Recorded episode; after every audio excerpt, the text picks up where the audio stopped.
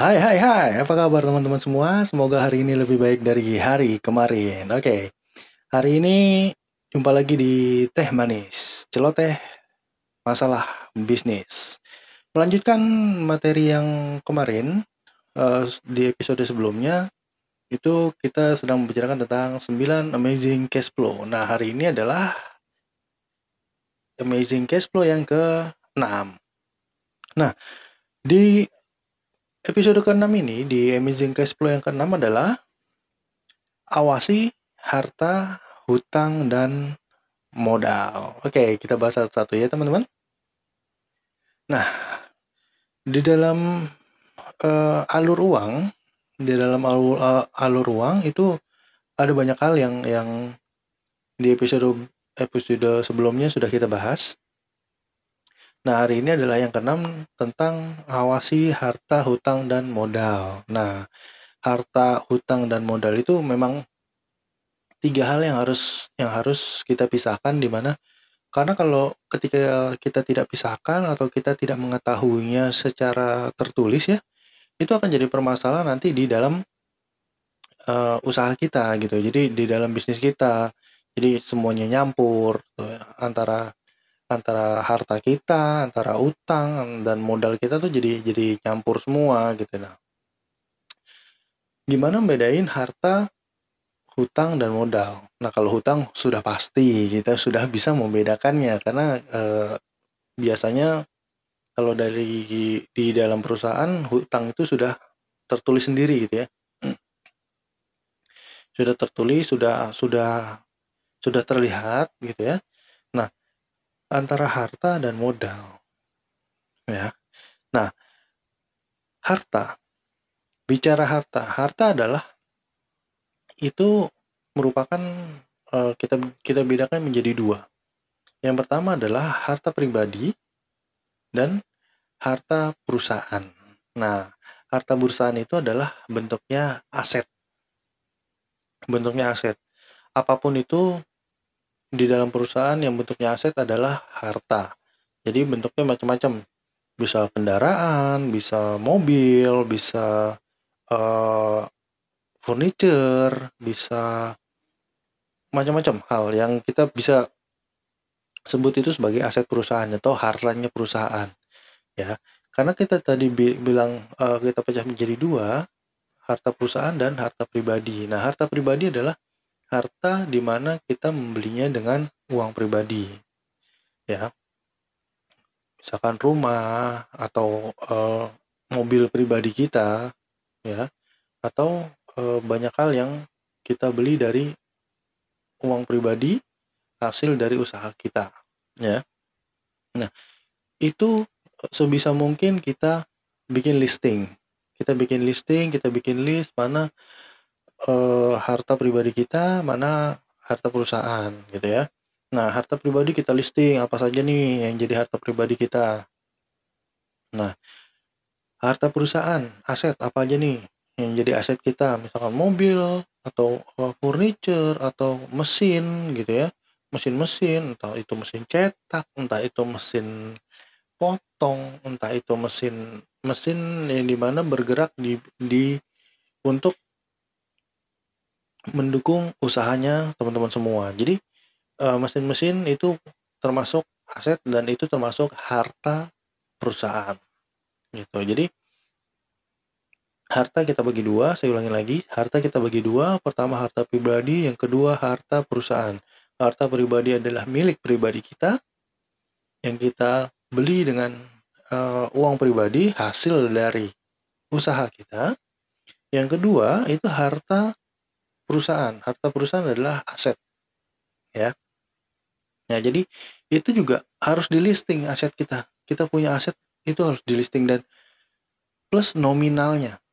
Sebisa mungkin plus nominalnya, harganya. Angkanya di sana ada.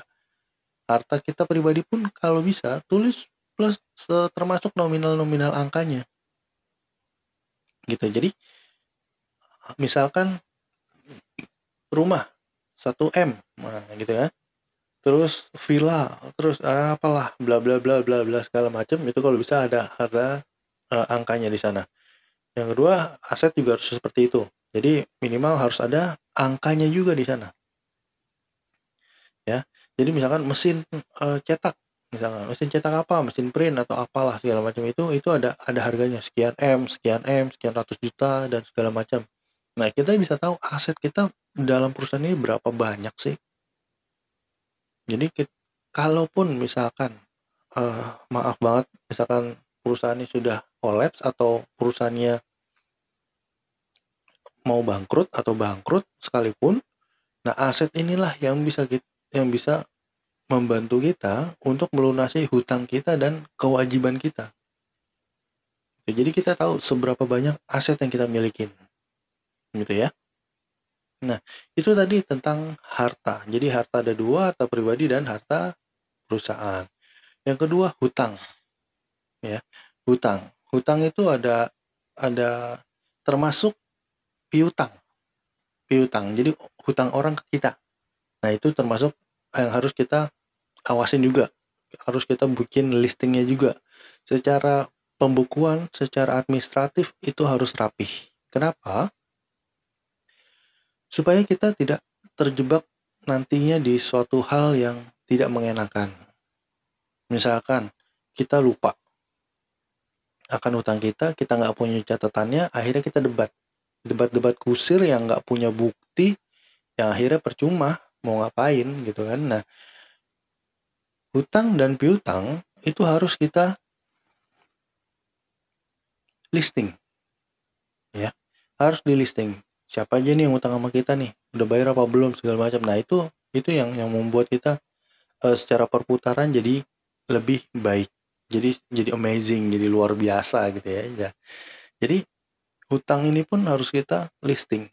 Secara administratif itu harus baik. Makanya uh, sebuah perusahaan akan merekrut orang yang uh, administratif itu lebih selektif. Karena orang-orang yang administratif ini kita butuh orang-orang yang detail.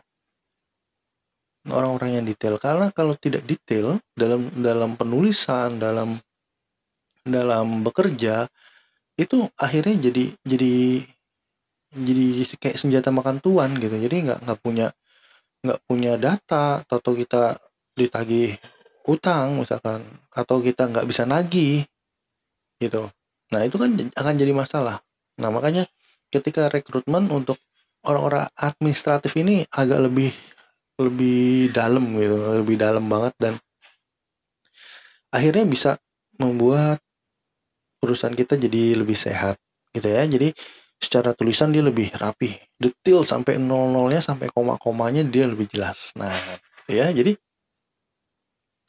hutang pun harus diawasin. Hutang pun harus dibuat listingnya, ya. Berapanya, siapa yang hutang, atau kita hutang sama siapa, berapa nominalnya. Nah, itu pun harus dibuat uh, serapi mungkin supaya cash flow kita lebih baik tentunya dan menjadi amazing, jadi luar biasa. Oke. Okay.